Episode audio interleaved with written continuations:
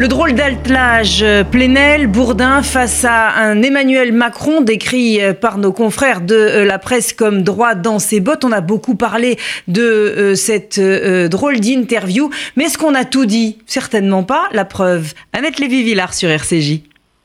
Oui, bonjour Paul-Henriette. Je vais pour une fois parler du président Macron. Oui, moi, journaliste, je dis président Macron, parce que c'est ce qu'il est, président de la République, comme je dirais, ministre des Affaires étrangères, pour parler de Le Drian, par exemple. Vous voyez que je veux parler de la soirée télévisée dimanche, où le président Macron, face à deux journalistes, Jean-Jacques Bourdin et Edoui Plenel, sur fond de Tour Eiffel en direct de, du Palais Chaillot, avait une chance insolente qui fait qu'il est d'ailleurs devenu président? Il était, il est toujours brillantissime, d'accord, mais le candidat Macron, je reviens en arrière, a eu la chance d'avoir Benoît Hamon ultra-gauche comme candidat socialiste et à droite à François Fillon dans la course à la présidence. Il a eu la chance que François Hollande renonce à se présenter et que François Fillon soit pulvérisé par ses malversations financières. La gauche explosait, la droite en déconfiture, le mouvement de Macron avait un boulevard.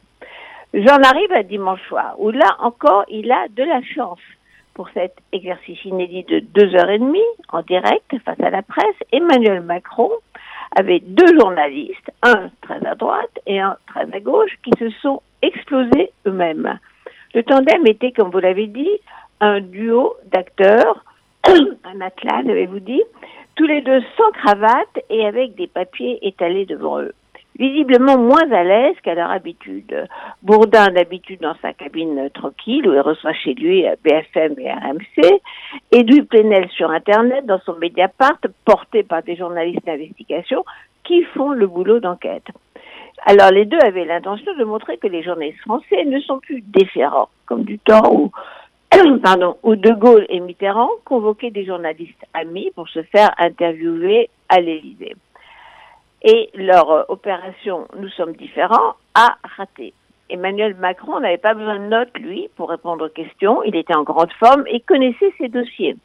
Cassant, il a vite déstabilisé les deux journalistes qui avaient pour seul gadget on ne va pas dire Monsieur le Président, on va dire Emmanuel Macron et on n'a pas de cravate. Ils ont voulu faire à l'américaine, mais les journalistes américains sont célèbres pour répéter leurs questions jusqu'à ce que l'homme politique finissent par leur répondre. Ils ne lâchent pas. Or, les deux se sont retrouvés avec un président qui montait au filet quand eux renvoyaient péniblement les balles du fond de cour. Macron courait, smashait, les faits et les chiffres. Les deux journalistes restaient derrière, de plus en plus hésitants. On a vu un jeune homme dynamique face à deux monuments des médias qui prennent un terrible coup de vieux. Il voulait démolir Jupiter et c'est Jupiter qui s'amuse. En tant que journaliste, je suis catastrophée par cette scène de télé-réalité, espérant que la presse française ne se réduise pas aux militants idéologues Plenel et à l'intervieweur professionnel Bourdin. Alors aujourd'hui, Charlie Hebdo a fait sa couverture, très drôle ce matin sur cette scène. On voit les caricatures des deux, Plenel et Bourdin, grimaçant de douleur, couverts de bandages avec un grand titre, deux journalistes molestés par un chef d'État en plein Paris.